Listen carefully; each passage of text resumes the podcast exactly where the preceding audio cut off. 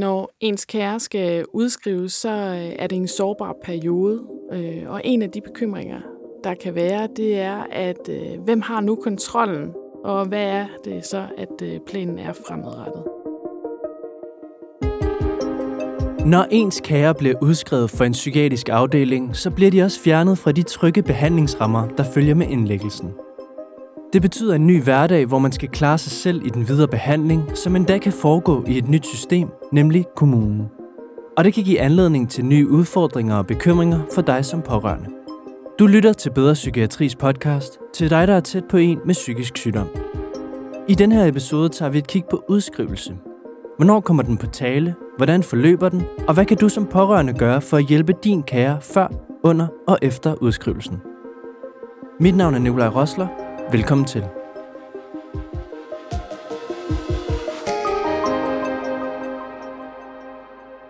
Jeg hedder René Schiller. Jeg er cheflæge på Psykiatrisk Center Amager. Som cheflæge sidder René ofte med om bordet, når en udskrivelse kommer på tale. Så når vi taler om udskrivelse, så er det jo typisk på et tidspunkt i forløbet, hvor vi tænker, nu er symptomerne ikke længere akutte og kræver den der intensiv behandling, som en indlæggelse tilbyder. Og det ser jo selvfølgelig meget forskelligt ud fra patient til patient. Men typisk vil det jo være, når der er faldet lidt mere ro på øh, de symptomer, som man henvendte sig med, og den plan, man lagde øh, i starten, er begyndt at virke. Så det betyder ikke nødvendigvis, at man er helt færdig med sin behandling, eller man er rask uden symptomer. Der kan være mange grunde til, at lægerne i gang sætter en udskrivelse. Oftest, vil jeg sige, så er det jo os, der kommer og foreslår og siger, nu synes vi, at vi er ved at være godt i mål, øh, og skal vi ikke sætte os ned og planlægge, hvornår skal, øh, hvornår skal du gå herfra? Og sådan noget kan tage kortere eller længere tid. Ikke? Nogle gange er det med timers varsel, vi, øh, vi planlægger noget, og andre er det med dages varsel. Vi tilstræber, at det er med dages varsel, øh, så, så man får tid til at forberede sig. Og der er ret mange ting, øh, man skal forberede sig på, når man skal hjem. Men andre gange er det også patienten selv, der kommer og spørger, må jeg godt snart komme hjem? Og der kan være rigtig mange forskellige grunde til, at man har det, det ønske. Det kan være omgivelserne, det kan være, at man savner at være hjemme, det kan også være, at man synes, nu, øh, nu bliver det lidt for meget med alle dem, der synes og mener noget om min behandling. Og så lytter vi jo til det og prøver at se og finde ud af, om det er hensigtsmæssigt øh, og, for, og få forhandlet en god aftale hjem. Der er altså mange ting at forberede i forbindelse med en udskrivelse. Derfor tilstræbes det altid at gøre processen så nem og gennemskuelig som muligt. Så den gode proces, som vi arbejder med, og faktisk arbejder en del med de seneste år, er, at vi samler de parter, der er relevante. Øhm, det vil allertypisk øh, være dem, der har den ambulante behandlingsforløb, så dem, der får ansvaret, når man går fra øh, afsnittet. Og, øh, og så selvfølgelig øh, dem, der er ansvarlige i afsnittet. Gerne pårørende. Øh, hvis man som pårørende har mulighed for at være med, så er det altid en fordel, at man er med, så man hører aftalerne, hører, hvad der bliver, øh, bliver talt om, og hvad situationen er, men også forventningsafstemmer lidt om, hvad er det, der skal til at ske, og hvad for en tilstand er øh, man i, når man går herfra. Det kan nogle gange faktisk være det, der kan være svært, for man forventer måske noget andet, når man bliver udskrevet, end det, der egentlig kommer til at ske. Lind Sofie Åbling er rådgiver hos Bedre Psykiatri. Hun oplever, at mange pårørende bliver bekymrede på deres kæres vegne, når det er blevet tid til en udskrivelse. Når ens kære bliver udskrevet, så øh, er det en rigtig sårbar periode. Øh, for når du bliver udskrevet, så er det jo ikke ens betydet med, at øh, man er rask.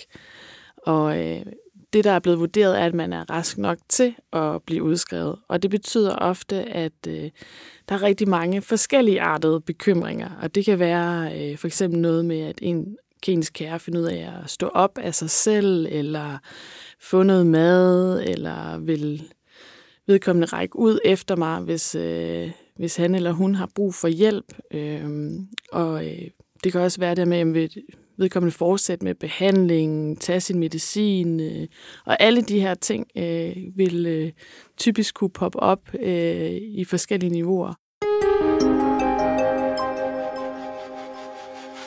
Når udskrivelsen nærmer sig, så vil der altid være en udskrivelsessamtale på den gældende afdeling det, man typisk vil gøre på det møde, det er, at man planlægger, hvad er det egentlig, der skal ske, når man går fra.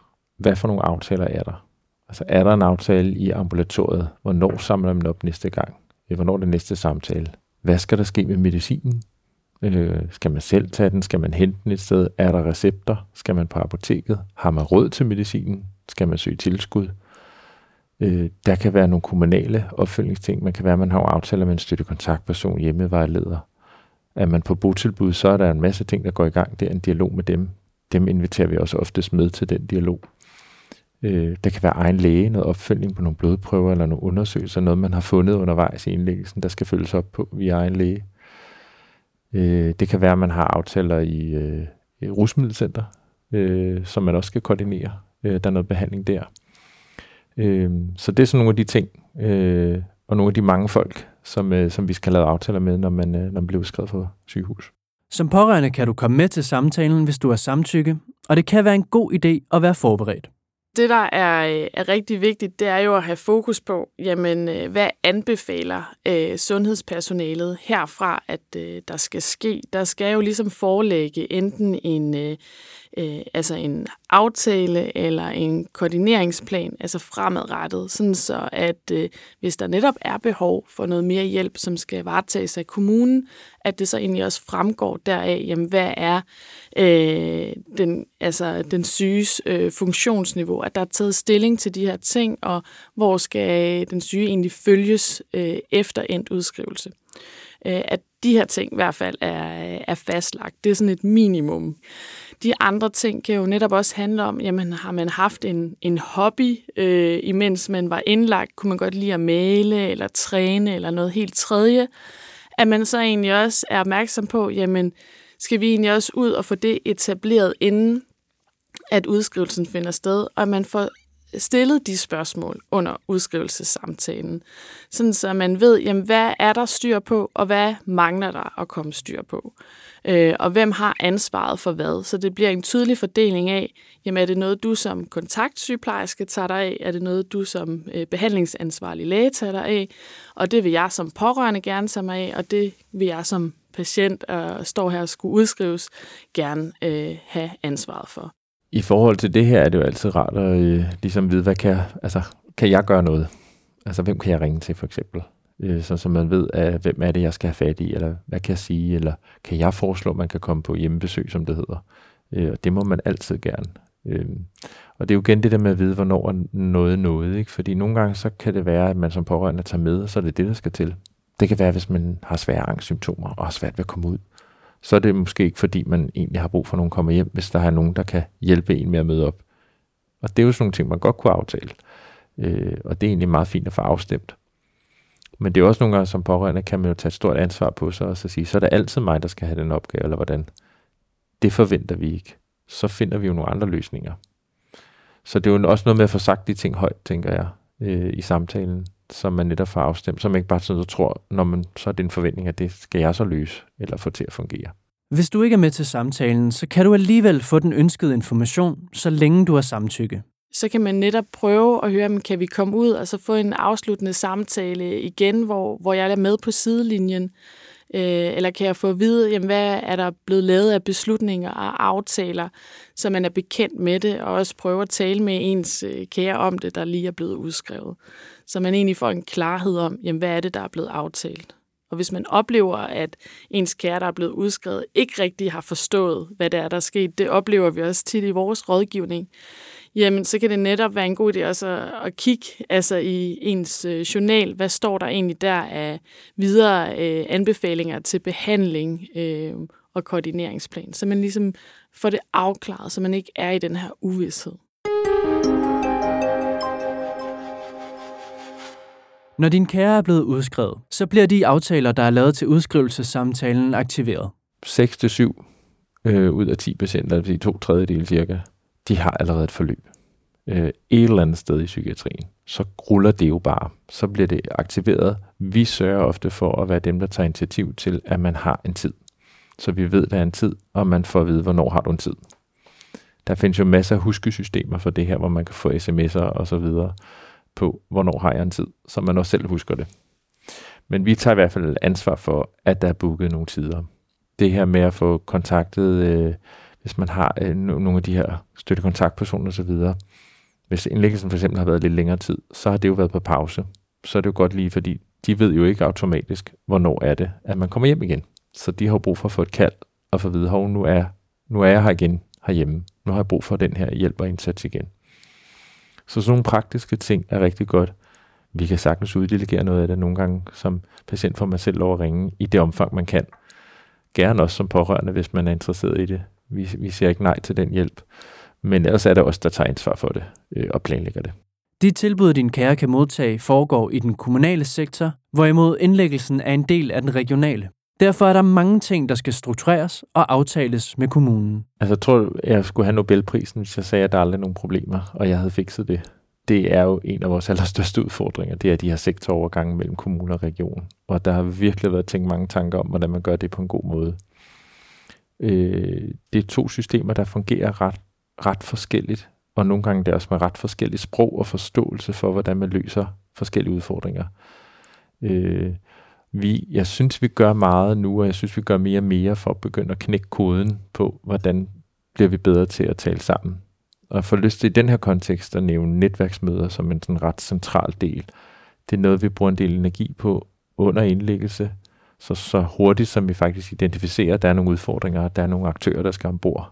Øh, at sætte os rundt og bord sammen og få kaldt folk ind, og få lavet aftaler netop få skrevet dem ned. For så kan vi begge to arbejde videre med, hvad er det, der skal til, øh, for at løse de her ting.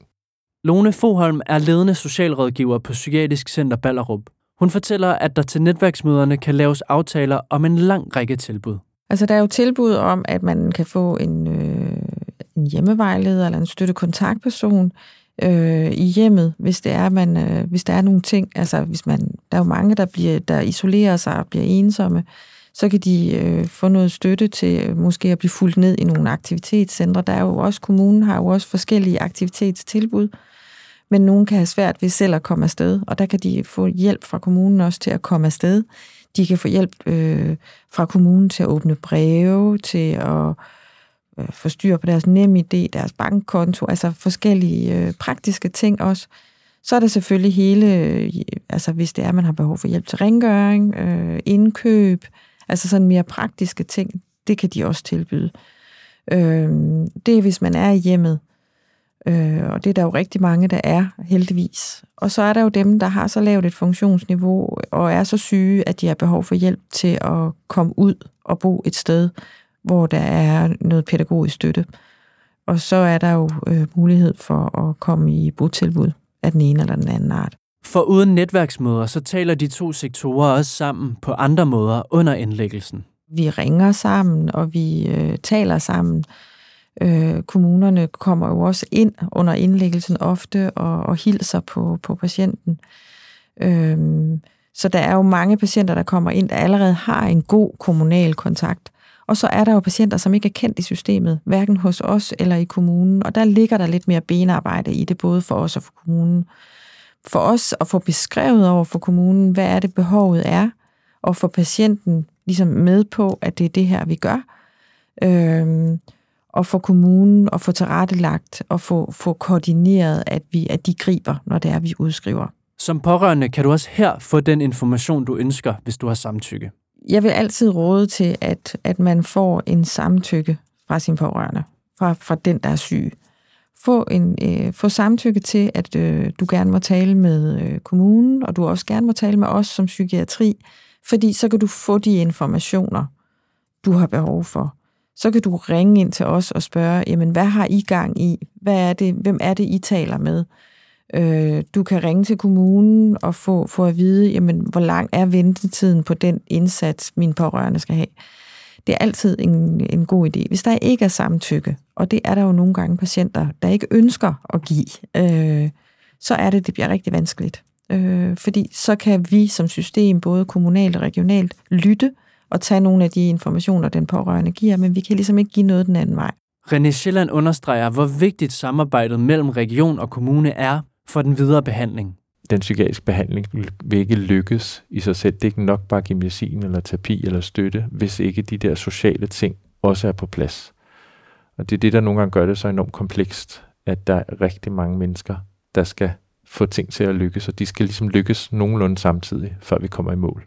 Der kan være tilfælde, hvor din kære ikke er interesseret i den anbefalede videre behandling.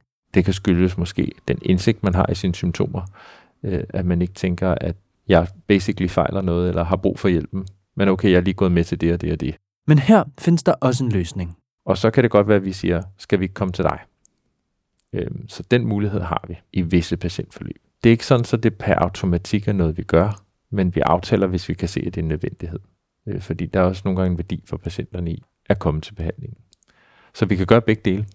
Og så gør vi måske, så veksler vi lidt mellem, mellem begge dele. Selvom der kan være mange ting at være opmærksom på i forbindelse med en udskrivelse, så understreger Lind Sofie Åbling, at du som pårørende skal huske at passe på dig selv. Man taler om, om to forskellige måder at have empati på. Der er den måde, der hedder empatisk lidelse, som er den, jeg tror, vi alle sammen kender, hvor vi rigtig gerne vil, vil fikse og hjælpe øh, og løse alle problemerne, når vi kan se, at en, vi holder af, har det rigtig svært. Men over tid, så er det altså noget, der vil belaste os alle sammen. Øh, så i stedet for øh, handler det om at have mere af det her, der man kalder for empatisk compassion, eller empatisk øh, medfølelse, hvor man egentlig øver sig mere i at lytte øh, og være nærværende, når man er sammen. Øh, også, og det er egentlig uanset, hvem det er, som har det dårligt og har det svært, jamen at man egentlig bare er meget nærværende og, og lyttende, og ikke behøver at komme med løsningsforslag eller prøve at fikse det, men egentlig være til stede. Og det kan være utrolig svært, men det er heldigvis noget, man kan træne sig selv i. Og det er med til øh, også at passe på en selv. At man kan være i det svære, uden hele tiden at føle, at man har et ansvar for at skulle løse det svære. Sådan slutter den her episode af Bedre Psykiatri podcast. Du kan finde flere gode råd i vores rådgivningsunivers, som du finder link til i episodebeskrivelsen. Og husk, at Bedre Psykiatri er til for dig, der er pårørende til en med psykisk sygdom. Podcasten er udgivet med støtte fra Trykfonden og produceret af Kontekst og Lyd. Mit navn er Nikolaj Rosler. Tak fordi du lyttede med.